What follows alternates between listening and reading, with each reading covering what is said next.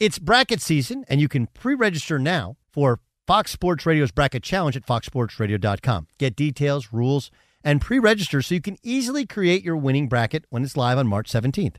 Once you fill out your bracket, you're entered for a chance to win the ultimate college sports trip for you and a friend, including travel and stays at any Graduate Hotels location. It's sponsored by Tractor Supply and Graduate Hotels, where college fans stay.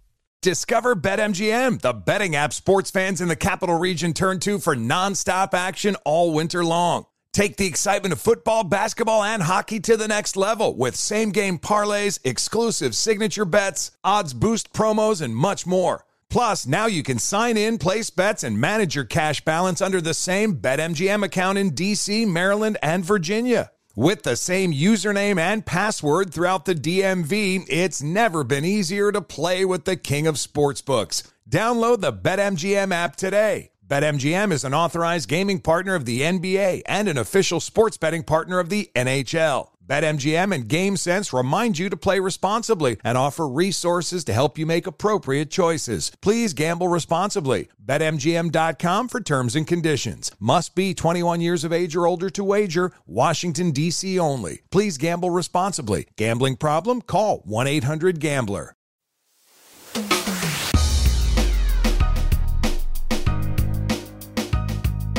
Hey? Welcome in. I'm Doug Gottlieb. This is All Ball. Uh, we got a lot of good guests lined up with the connects at the Final Four. I think maybe next year at the Final Four we just do like a booth and just roll through like a hundred of these. But um, I think you'll enjoy today's pod because I want to hit really on three things to think about.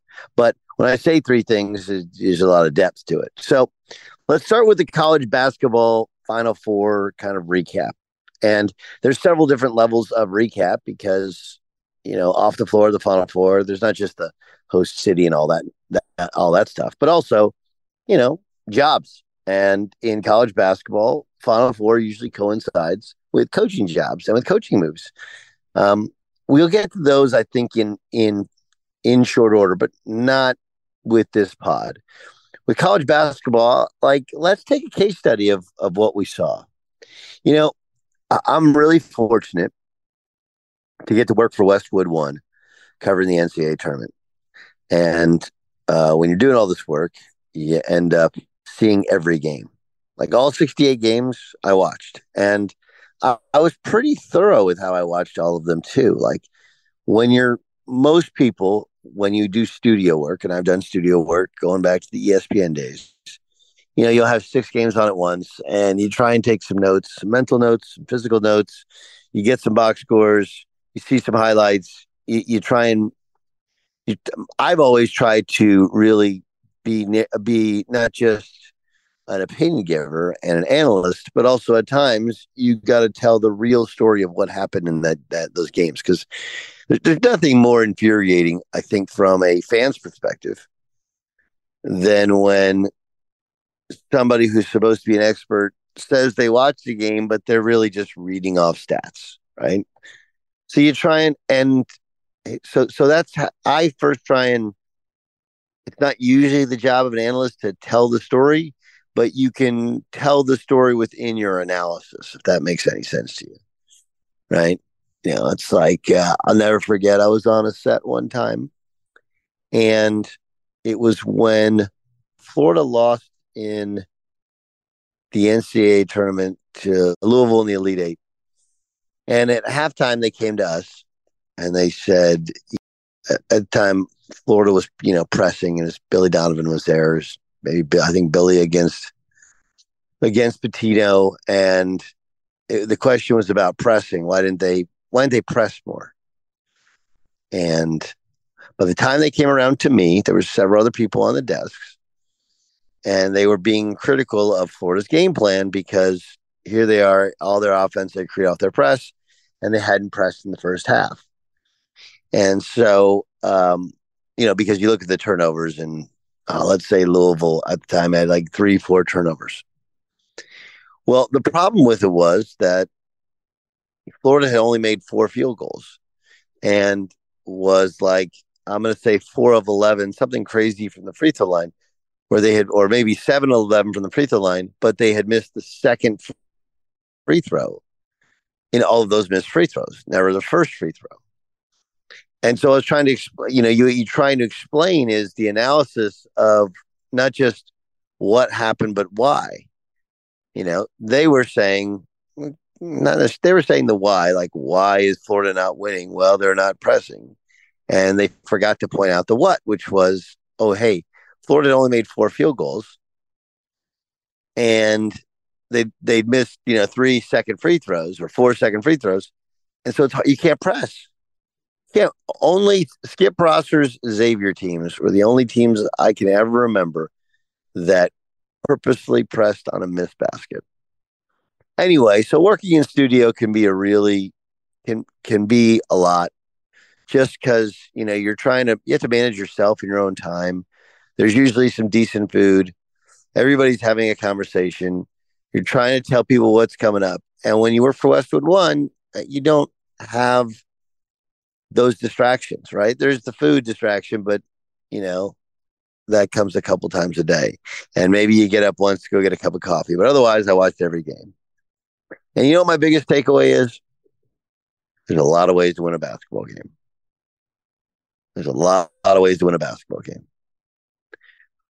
You know what? What simple analysis of the NCAA tournament would be is you got to have guards to win the NCAA tournament, and by and large, you do you know, by and large, you have to have quality backcourt play, especially in college basketball, more so than the NBA. You got to have quality. You, you do have to have quality backcourt play, but a lot more people can handle an NBA game than you know in a college game. And and the game is is just different. But you got to have guards to win in to win in March. Well, UConn just won a national championship, and I'm not taking a shot at Tristen Newton. He scored a ton of points, 3,266 points in high school in El Paso.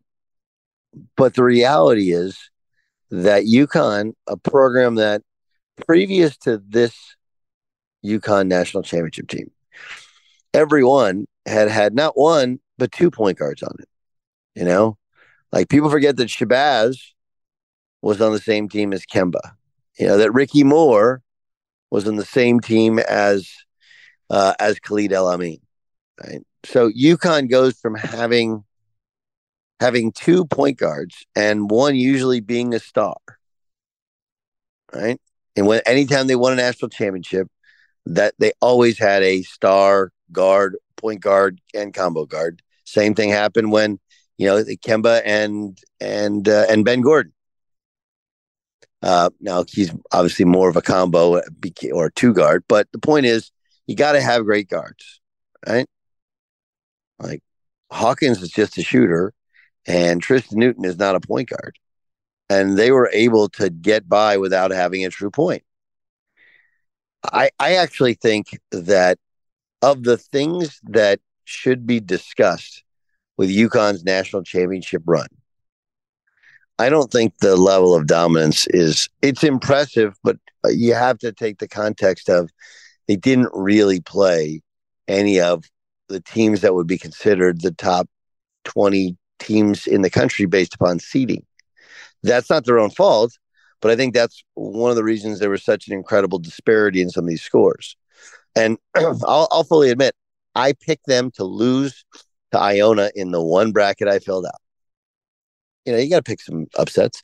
And the logic behind it was, well, they didn't have a point guard, and you know, traditionally, traditionally, when you don't have a point guard and you you face a team that pressures and presses like Rick Pitino's clubs, Rick Pitino's an incredible tournament coach as well. But of the things that should be discussed is a lot of times we think of college basketball as you get the best players and whoever gets the best players to play the hardest and play the most together and share the ball. And, you know, you create relative space for them. My guys are better than your guys, and they're playing together better. Now, I'd say that UConn's guys are really good, but that's a team that had to run a system. They had to run a ton of sets. They had to space you out. They had to find ways to create shots for each other with off the ball movement, way more so than even on, on ball screens. You know, that's just not a team that now the Tristen Newton in the championship game is was just bigger than Darrion Trammell and he could get in the lane and finish over him. But getting it up the court was a bit of a, you know, was a bit of an adventure. And here you're like in a national championship game, and man, they can barely get the ball up the, uh, up the court.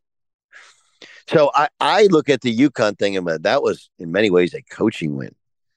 You know, a coaching win in that in order to win at that level with that level of efficiency with that roster, as impressive as a roster as it is, it had to be created off really all the preparation and and coaching you can do to put in sets and an offense that fit your personnel and that allow you to succeed without having a true point guard or somebody that really you know puts it on the deck and creates for others. So i i think that was it's a fascinating case study but the but the end statement which is a really a statement i've heard said many a time but it, it couldn't be more true is there's a lot of ways to win a basketball game.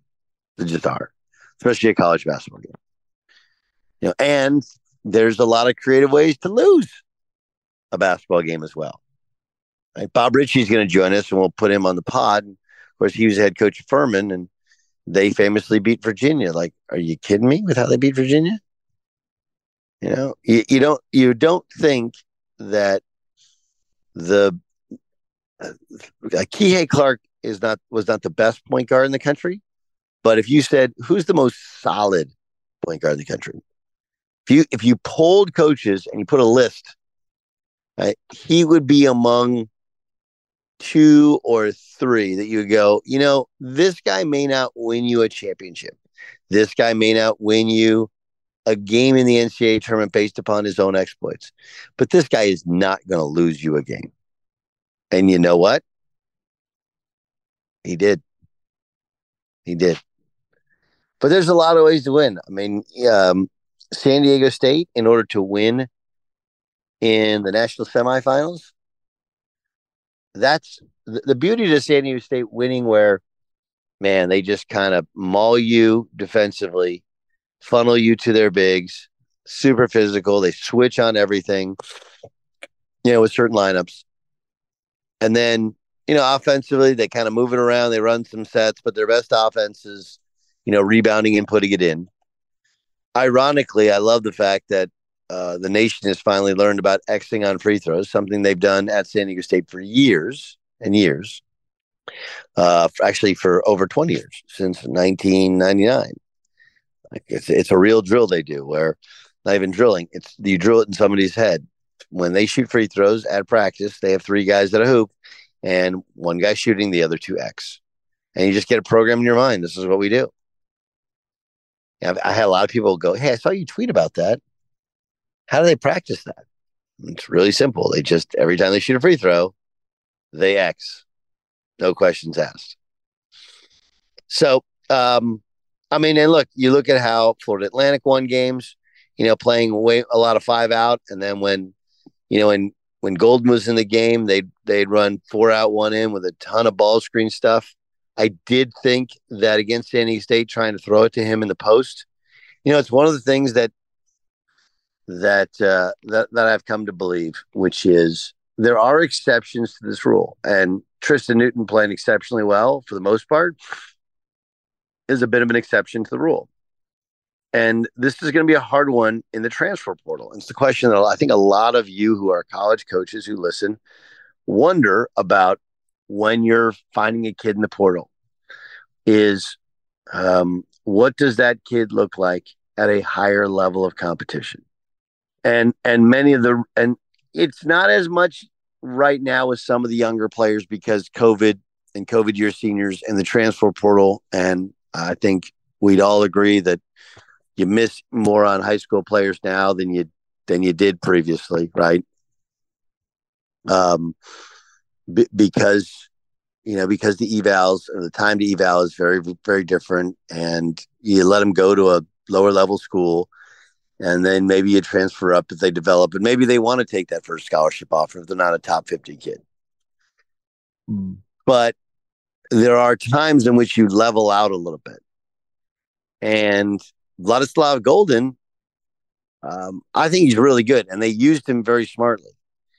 But in terms of you know catching and posting up and rolling, you know the San Diego State guys are really athletic and really strong. They had at least three, if not five, turnovers trying to feed him in the post. So let's get back to San Diego State. How they how do they win? They win the way they always win: defense and rebounding. And then you just throw in a shot to win a game. But that's very different from how UConn won. Also very good defensively. Bit of a different scheme, right? Because they don't switch five. They funnel you to Sanogo or to Clingan. And those guys are a gigantic back line. Um, and I thought that they did a, you know, Clingan especially did a better job as the year went on of, of recovering and guarding out in the perimeter. But how they won by spacing you, playing quickly in transition, shooting threes, especially off their actions, getting slips and rolls. And and then obviously very good defensively. San Diego State defense, and then just kind of try and maul you on the glass, whether it's field goals, field goal attempts, or free throw attempts. You know, Miami, they want to pressure you defensively and then spread you out and shoot a bunch of threes and then run to rebound. And then Florida Atlantic, also some five outs four out, one in with a lot of roll- rollers. But, um, and I, and I, and like, look, you could easily make the case they should have won the San Diego State game because their actions they ran were incredible. But you got to prepare for the whole team. And there's a portion of that game that they weren't prepared for with the with the free throw box outs. But the end all be all takeaway is there's a lot of ways to win college basketball games. You know, sometimes it's with five out, sometimes it's with big lineups, sometimes it's with small lineups. Um, and and I also appreciate that these teams are committed to who they are, mostly because of their personnel, but some of because this is who they are, right? Like San Diego State's personnel has changed over, especially over the last 10 years. You got what, you know, some are scoring guards, some are just defending guards, whatever. But they kind of, you know, they'll adapt defensively, but the idea is still the same.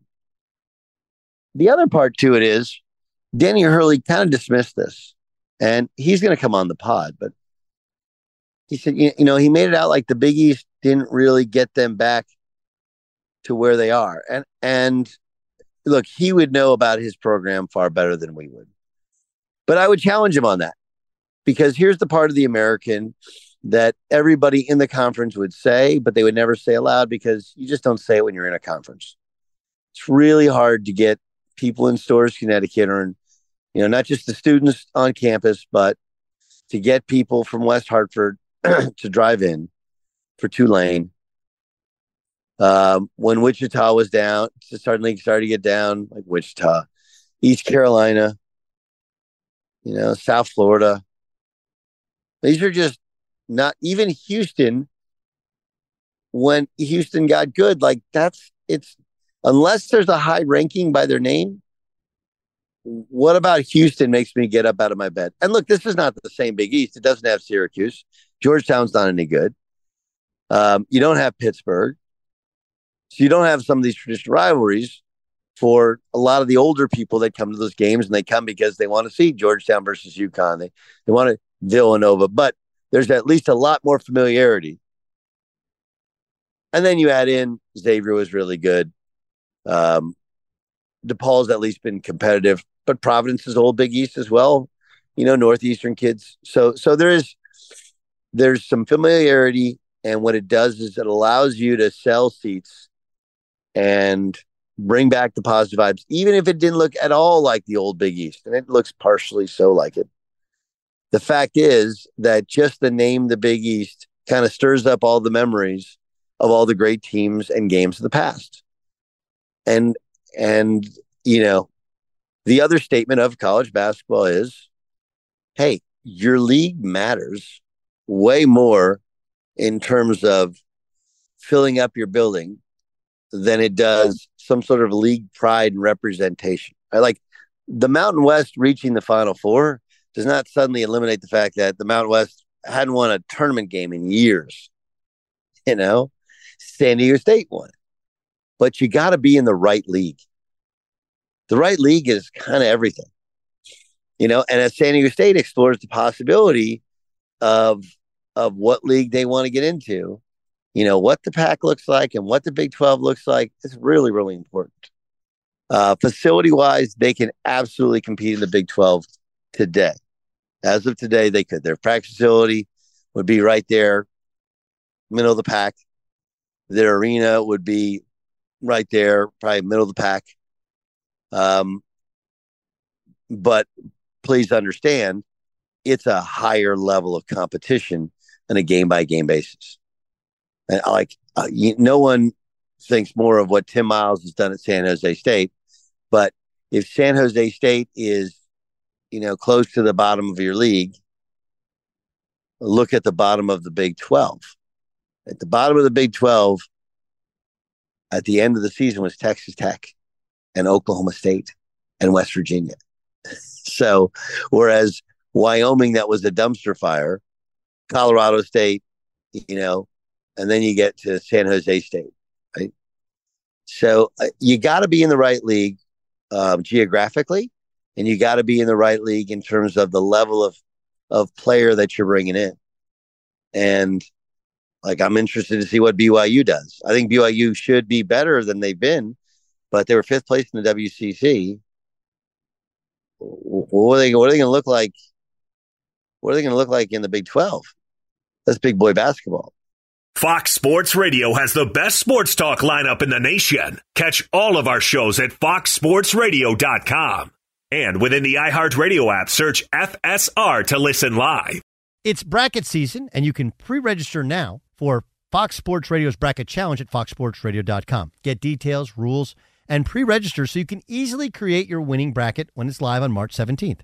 Once you fill out your bracket, you're entered for a chance to win the ultimate college sports trip for you and a friend, including travel and stays at any Graduate Hotels location. It's sponsored by Tractor Supply and Graduate Hotels, where college fans stay. Discover BetMGM, the betting app sports fans in the capital region turn to for nonstop action all winter long. Take the excitement of football, basketball, and hockey to the next level with same game parlays, exclusive signature bets, odds boost promos, and much more. Plus, now you can sign in, place bets, and manage your cash balance under the same BetMGM account in DC, Maryland, and Virginia. With the same username and password throughout the DMV, it's never been easier to play with the king of sportsbooks. Download the BetMGM app today. BetMGM is an authorized gaming partner of the NBA and an official sports betting partner of the NHL. BetMGM and GameSense remind you to play responsibly and offer resources to help you make appropriate choices. Please gamble responsibly. BetMGM.com for terms and conditions. Must be 21 years of age or older to wager. Washington, D.C. only. Please gamble responsibly. Gambling problem? Call 1 800 Gambler. Ophthalmologist Dr. Strauss has seen firsthand how the metaverse is helping surgeons practice the procedures to treat cataracts. Cataracts are the primary cause of avoidable blindness. He works with a virtual reality training platform developed by Fundamental VR and Orbis International to help surgeons develop the muscle memory they need. The result? More confident, capable surgeons. And even more importantly, patients who can see. Explore more stories like Dr. Strauss's at meta.com slash metaverse impact. Second statement is uh, got to be in the right league. You know, I think I think Boeheim said it several times over about Syracuse. And I know that he made a Final Four while in the ACC, but they haven't been competitive at the top of the ACC. They're in the wrong league. That's not who they are. And UConn fell apart for a lot of reasons, but being in the wrong league was a big, big reason. Big, big reason. Uh, last college basketball statement is I'm becoming more and more aware of a lot of these NIL deals and how they're the the norm. They're not one offs. Um, that guys are getting well compensated. Uh, I don't think it's as universal as many in the portal would lead you to believe, or many pundits would lead you to believe. But there, at the top end, there's a lot of money to be had. And like, look, this is the path we've chosen. But I think there's and and Dan Hurley pointed this out. he said on, on his roster, no one came to UConn because of NIL. And I think that's probably the smartest way to say that it, it, it doesn't mean that you're not going to want to or have to compensate guys when they transfer. It's just you know, the reality is like, okay, if somebody's offering you something and somebody's offering you nothing, you know, no matter how much you like the person offering you nothing, they're not offering you something. And so you go somewhere they're going to offer something, even if you don't like them as much as the guy offering nothing. Right. On the other hand, you just, it's a buyer beware, you know? And, and, and some of these kids are really smart. Like I'll, without naming names, because people get really in a huff, a good portion of these guys understand hey, this is actually as good as it's going to get. I am not, I'm very unlikely to be able to capitalize in the NBA on my basketball ability. Collecting money overseas, even for some of these guys, like, look, you got to go overseas to make money overseas. But oftentimes, to make the real money overseas, you got to play at a lesser rate. You know, some of these guys, you're going to go make four, five, six a month just to start build up a resume and reputation, and then you start making money. Meanwhile, this is time spent away from the United States, time spent overseas. That's not always easy for most of these guys. Um, so, you know, like I know of a guard who left, and I asked his people, why is he leaving? He's in a great situation. He's been a starter. He's been really well regarded. And they were asking for upwards of a half a million to six hundred thousand dollars. I don't know if they'll actually get it. I don't know how these deals are actually done um, in terms of with the collectives and what it looks like on paper as opposed to what it looks like when it's being discussed. But their point was he's not an NBA player. This is the time in which he can make the most money. Of course, he should go. And I, I understand that, like like a Hunter Dickinson thing. You know, Hunter Dickinson seems like a pretty smart kid. Now, I, I'm not sure I love the idea if he goes to Maryland suddenly, like he wouldn't, he wouldn't go to Maryland the first time. And I know that he tries to, he tells people all the time that they didn't offer him. I've been told that nothing would be further from the truth, but all of that is, it really is a moot point because what matters is Hunter Dickinson, whether you like it or not. And I just, I don't think you transfer in your league especially when you played in that league for four years. And now you're going to compete against a school that you have a degree from. I don't know. That's the, Hunter Dickinson is going to be a, if he if he goes to a Big Ten school, if he goes home to Maryland, um, h- how can you welcome him back to Michigan hoops as an alum? And maybe it goes really, really well with Maryland. But even at Maryland, like, is he one of your guys?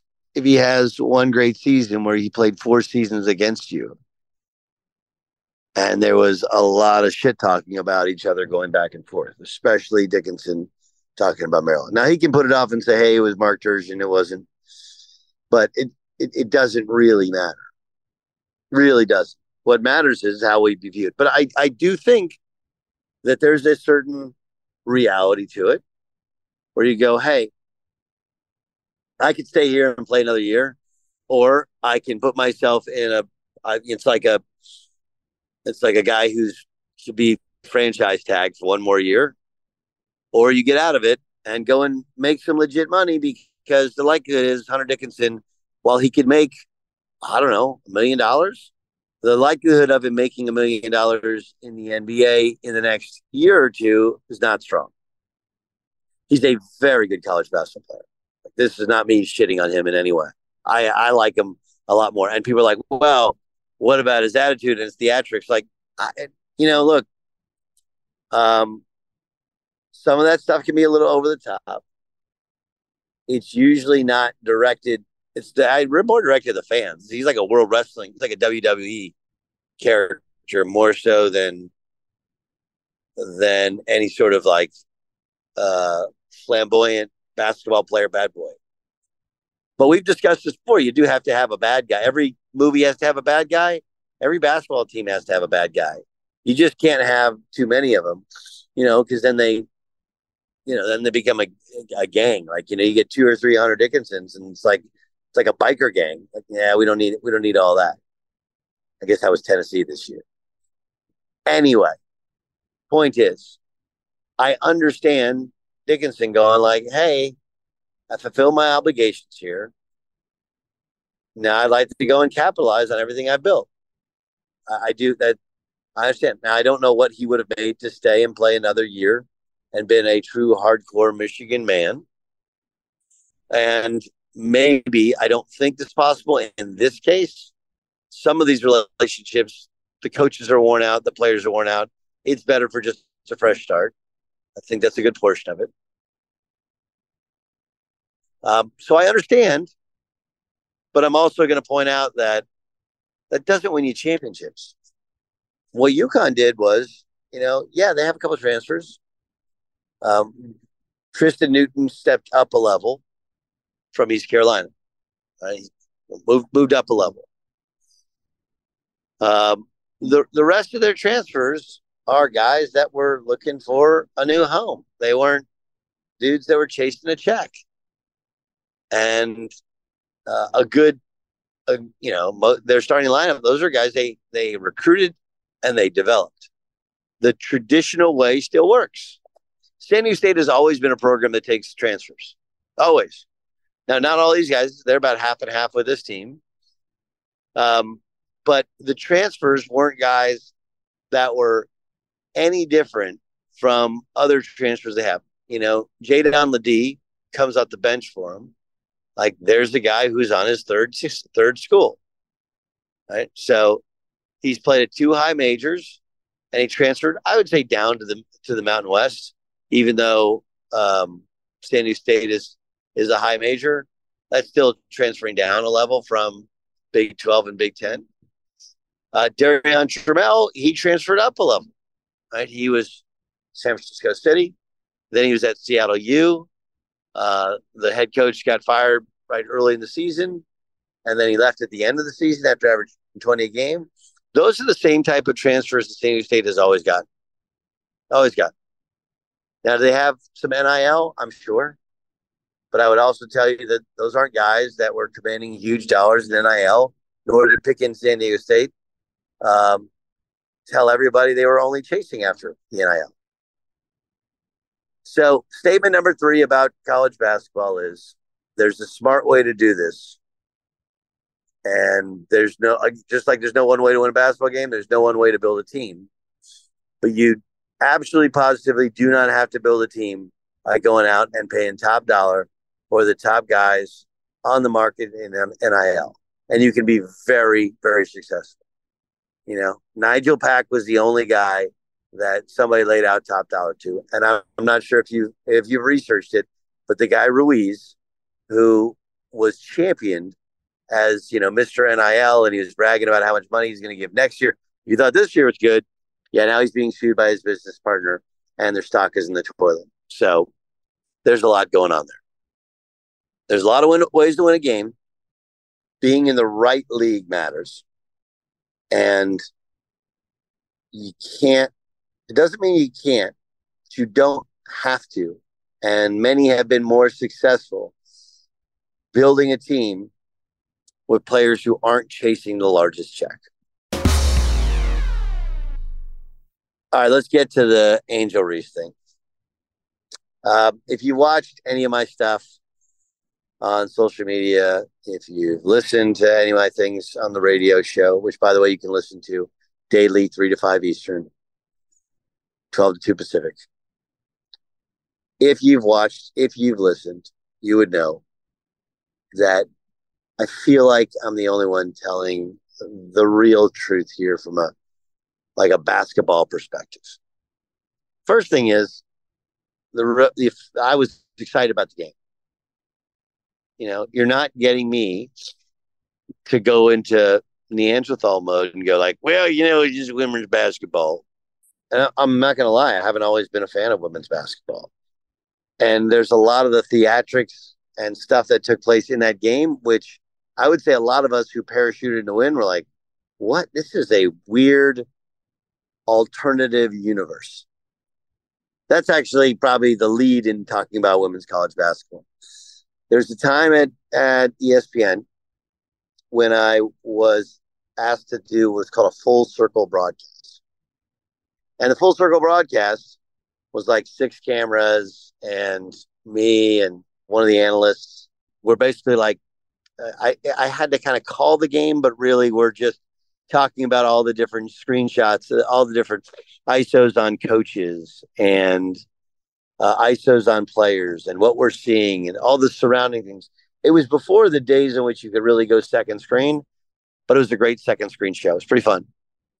But I remember spending, and it was in Cleveland. It was that Rutgers, UConn Final Four, Rutgers, Tennessee Final Four, where Imus had said his stupid stuff.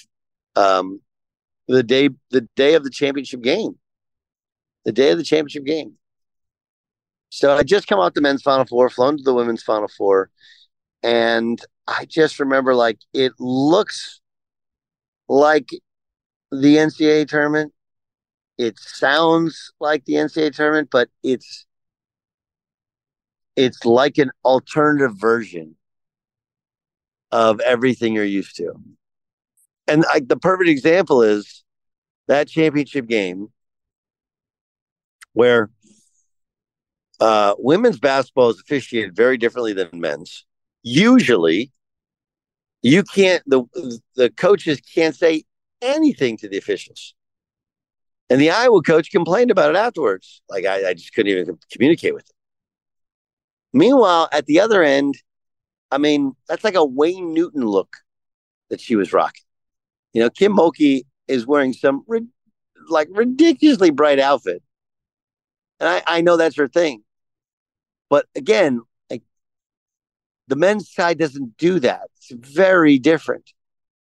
Um, so I've just used that as the backdrop. I mean, the the taunting and trash talking and hand gestures, like outside of too small, that no one does that in the men's game. And it's one thing to do it, it's another thing to champion it. But in the game itself, I was super excited. Um, I thought South Carolina's game plan, you know, of never running to it, Caitlin Clark off a ball screen, or just when she brings up the ball up the court, just run to it or make her give it up, and then deny her the ball back. And then when she gets it back, run to it or again. Not that hard. Make somebody else beat you. But I thought that that game, you know, the LSU Iowa game was ruined by the officiating. You know, even Angel Reese being in foul trouble in the first half. Like, what, what are we doing? I came here to see the kids play, not you, ref. But part of that is the alternative world of women's college basketball. We've seen officiated be bad in the men's game. The difference is in the women's game, especially the female officials, in in like an effort to show solidarity with each other, but also in kind of ownership of the sport. They think they own the sport. The officials. It's really the the egos there in many ways are ridiculous considering I, your guys are all supposed to be in this together to try and grow the game, and you're not helping. So I thought the officiating was atrocious. Not, uh, you know, yes, they let Kim Mulkey get away with everything, and you know, you you give Caitlin Clark a technical foul for batting a ball out of bounds like a delay a game. Like, what are we doing? It's a championship game. But the most important part is all this Angel Reese nonsense, you know? And I understand trash talk takes place. I've actually played basketball, as you know. There's between trash talk and just outright taunting. And, you know, Caitlin Clark has said when she did the You Can't See Me, it was to her coach. She hit a shot, she turned around. I think it was because it was against this Hailey Van Lith, who is a noted trash talker. And the first thing is like guys don't talk that much trash. They're not that loud about it. They're not that proud about it. And maybe some of it is we don't hear it as much because some of the arenas are a little quieter on the women's side times. But it's like they take what they think is the core part of basketball, the trash talk element, and amp it up to a level, almost a, a, a, dramatic level that it doesn't actually exist in the men's game. Like none of that stuff happens. I, like I said, I watched all 68 games. That shit didn't happen anywhere else other than the women's games. So that part's a little weird. But if you because so many people didn't watch Caitlin Clark, it's not like she's taunting everybody she plays against with hand gestures and getting in their face.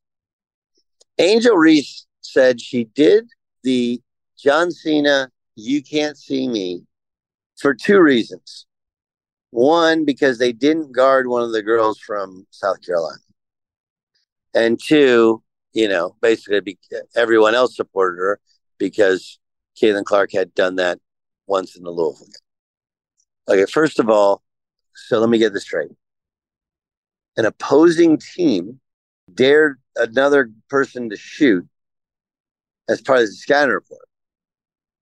And you took such offense to it that you talk trash when you're up 15 against the same team and you play for a different team in a different game. Just walk yourself through how bizarre that is. And you're like, uh, okay, let's move on. The Twitter sphere wants to support her because, well, it's about all women and all women should support all women. Okay, that doesn't make sense either. And the other thing, you and I'll get from former teammates, other guys I respect who played, hey man, just trash talk. She can't take, she wasn't talking to Angel Reese. She wasn't talking to LSU. And oh yeah, by the way, it's not trash talk to wait till you're up 15 when no one's been talking the whole game. Get in somebody's face and then taunt them. And I, I can't even I can't even begin to get into the well, I don't want to go to the White House because Jill Biden, some what seems like nice old lady, was like, let's just invite everybody over. You know, Jill Biden is like, I, I get it. It's like a participation trophy. And, but Jill Biden was like, is very much like the, your mom when you had a birthday party when you were seven years old. Okay, you have to invite the entire class so nobody's sad. That's what it is. Like, and if you didn't think that's how this White House thinks, I would I would invite you to go and watch the uh, the vice president go into the locker room of Howard after they got blown out in the NCAA tournament. They give by 30. She's like, You made everybody so proud today. They're just so proud of you. Like those guys in the locker room for Howard, those guys are mad. They're pissed. They want to win. Like there's no attaboy because you won. Yeah, Howard had a great year. It doesn't matter to a college kid. He wants to win the freaking game. So it sounds condescending, but that's who they are. They're not trying to be condescending. They're actually just trying to be nice to people. But it's so weird because so many people are not really nice. And and the Jill Biden thing, like she went to the game. It was a great game, a great atmosphere, did a great number. And I'm sure she's sitting there going like, let's just invite everybody over and everybody will be happy. Winners, losers. It's just the right time. So Angel Reese is like taking it as, well, you said sportsmanship because I didn't show good sportsmanship. Well, first of all, it wasn't good sportsmanship. It, it didn't didn't exude the class you need. And part of it is, I think most of it is who you play for. You know, ask yourself this: if you're a coach and you're listening to this, you gonna let your kid go into a that you can't see me when you're up 15 in a championship game? Says celebrating with their teammates? Of course not. Nobody would. It's not what we do. You know, and then, you know, she gets into the she just walks herself into some political statement that doesn't make any sense. She doesn't want to go to a Joe Biden, but she'll go with the Obamas. Like, huh? Excuse me? Yeah, it's not actually the way it works. And what are the chances that Amber Reese knew that Joe Biden was Barack Obama's vice president? What what are the what are the chances? But this is what happens when you know you people are saying things that I mean, like, look when it, when she first got on the set and said that basically she was taunting Caitlin Clark because she felt, Angel felt disrespected, or that she so greatly disrespected a girl from uh, South Carolina. When she first said that, that's when you need, as an SID or somebody who's watching out for a young woman, to pull her aside and say, like, hey, let's just keep it to the game. And if Caitlin Clark comes back and financially she should come back, if Caitlin Clark comes back, like it's not enough to like you can't be mad anymore. No one's ever mad. She can't really be upset because it just doesn't make sense. Yeah, it's just saying something that doesn't. I mean, it happens when you're young and you first get on TV. I I don't understand the logic. But the last thing is this: it's a it's a great opportunity for the women's game to grow.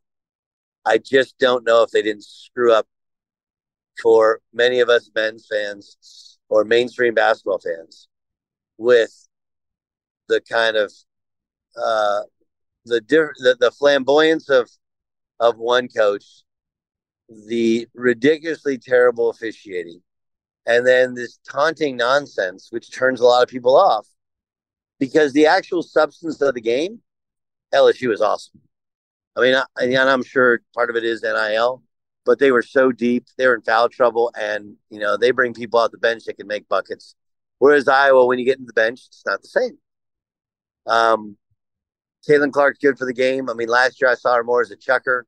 She continues to develop, and LSU was. I mean, they were they weren't perfect, but they were close too, especially considering the foul trouble. I mean, they had 59 for 59 and a half, and they had like three or four players in foul trouble. It's crazy, but I, I don't. I don't really I I don't think anybody who's not on air or if they stop and think about it wants to champion Angel Rose taunting Caitlin Clark. Like that's never what it's been about. Ever. Okay, I told you I had I had men's college basketball, I had women's. Now here's this on the NBA. Uh, I'm not going to lie to you and tell you I watch every NBA game. Um, I try and watch as much as possible. Obviously, once you get to late February, early March, it's very hard to watch a full game, especially of NBA. But when I've watched, and I've watched a lot, I continue to believe that Joel Embiid is the most overall t- gifted, talented player, and he's last couple two years he's put it together. I mean, a man that size, over seven feet tall, shoot threes, handle, rebound, pass, do everything. He's great. Um, and if you want to give him the MVP because he hasn't gotten one and he's probably the best player in the league this year, can't really argue with that. Uh, Jokic is equally remarkable. I didn't love that. I mean, I, I said this on my radio show. I don't know how you give Embiid the MVP when he didn't play against Jokic the second time around. Like they go and play in Denver, well, why aren't you playing that game? You're you want to show yourself competing against the other guy in the league and make an argument. You can't just make the argument, hey, when we played at my place, we dominated you. All right, now go back and play at their place and see how that goes. But Jokic, um, and I've seen the stat where, you know, he gives up more shots at the rim than anybody in the NBA. That, that's just that's by, by design. He's an amazing player and different from Embiid, right? Obviously, not as athletic, not as gifted, but he finds a way to make plays. He's an unbelievable passer, smart rebounder, a good shot blocker. Um, and he's carried his team to greater heights than Embiid in terms of the last two regular seasons. It's a regular season award. If you give it to Jokic, I'm not really offended. I think he's incredible. And he's going to play more games than Embiid, even though he didn't play last night at the time of this recording. Um, Giannis, similar to the other two, the whole thing's built around him. He gives you things at both ends that nobody else can. And considering how well the team has performed and how everything's built around him, uh, there's no, yeah, I got no problem if you give it to Giannis. But in terms of value to a team, I would make the statement that Jalen Brunson should win the MVP. Because what you have to do is think back to the end of last season. The Knicks were an abject disaster. There's a good amount of conversation that Thibs, this was going to be it. He can't connect with these guys. blood out of a rock. Julius Randle, miserable end of season playoff run. Gosh, the Knicks aren't working. Now, yes, Quentin Grimes is coming to his own. But let's be honest. The one big change is Jalen Brunson. Brunson's efficient. Uh, he's, but but he also it's not like he doesn't score, right? I mean, he's scoring mid twenties a game. He's obviously a very good passer, excellent defender, and there's a there's a winning quality. They go last year they, you know, they already won 47 games this year. Last year they won, I think, uh, 37 all year long. But more than anything, it's just the vibes of the team, right? It's not even about uh, pure wins and losses. Like the Knicks are fun. The Knicks are good. The Knicks are competitive. And Julius Randle's having the best season of his career. Huh. What could that be about? Maybe he's got a point guard and a leader that takes care of all the stuff that Julius Randle doesn't want to do and can't do. You know, Julius Randle's not a leader. He's not a talker. He's not a guy who sets other people up. That is Jalen Brunson. That's what Jalen Brunson does. And so all Julius Randle has to do is find his spots, his places on the floor where he can swing. And he's very good at that. Look around the rest of the Knicks. How many other guys are having career years? What do you think that's about? An egoless superstar who creates shots and opportunities for other people. My point is that if I had a vote, and for some reason I do not, and other people do, but whatever, they watch more of the league, that's fine with it. If I had a vote, I would vote Jalen Brunson as the league's MVP. Um, the change there is amazing. The trajectory of Thibs, the trajectory of the Knicks, the culture of the organization, all of that, all of that, you, you don't give him 100% of the credit, but you absolutely need to give him a good portion of credit. And then when you consider the tangibles for how much he scores, assists, steals, the idea he's a very good uh, uh, defensive player, why can't Jalen Brunson be the MVP of the NBA? All right, that's it for this pod. More guests to come. I'm Doug Gottlieb. This is All Ball.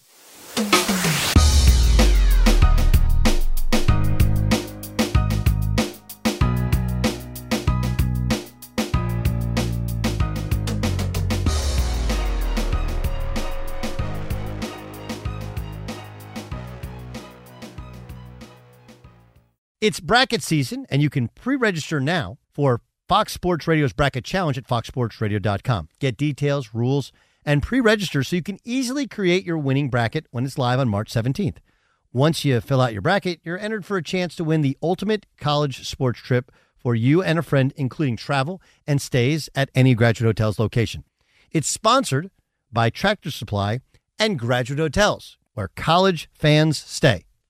This is Holly Fry from Stuff You Missed in History class. The national sales event is on at your Toyota dealer, making now the perfect time to get a great deal on a dependable new SUV, like an adventure ready RAV4. Available with all wheel drive, your new RAV4 is built for performance on any terrain. Or check out a stylish and comfortable Highlander with seating for up to eight passengers and available panoramic moonroof. You can sit back and enjoy the wide open views with the whole family. Check out more national sales event deals when you visit buyatoyota.com.